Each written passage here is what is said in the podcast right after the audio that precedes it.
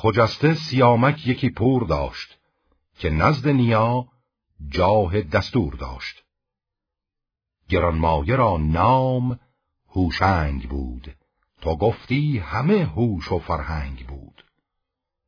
به نزد نیا یادگار پدر نیا پروریده مرو را ببر نیایش به جای پسر داشتی.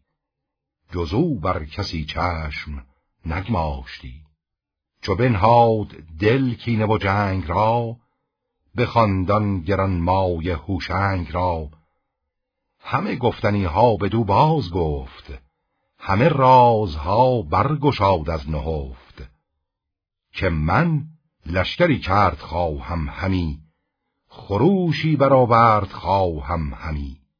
تو را بود باید همی پیش رو که من رفتنیم تو سالار نو. پری و پلنگ انجمن کرد و شیر. ز رندگان گرگ و ببر دلیر. سپاهی دد و دام و مرغ و پری. سپهدار پرکین و کنداوری. پس پشت لشکر کیومرس شاه نبیره به پیشندرون با سپاه. بیامد سیه دیو با ترس و باک همی با سمان بر پراگند خاک. زهرای در رندگان چنگ دیو شده سوست از خشم کیهان خدیو. به هم بر شکستند هر دو گروه. شدند از دد و دام دیوان ستوه بیازید هوشنگ چون شیر چنگ جهان کرد بر دیو نستوه تنگ. کشیدش سراپای یک سر دوال سپهبد برید آن سر بی همال.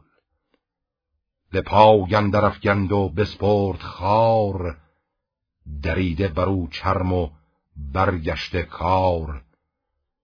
چو آمد مران کینه را خواستار سر آمد کیومرس را روزگار. برفت و جهان مردری ماند از او نگر تا کرا نزد او آبرو جهان فریبنده را گرد کرد ره سود بنمود و خود مایه خورد. جهان سر به سر چو فسان است و بس نماند بد و نیک بر هیچ کس.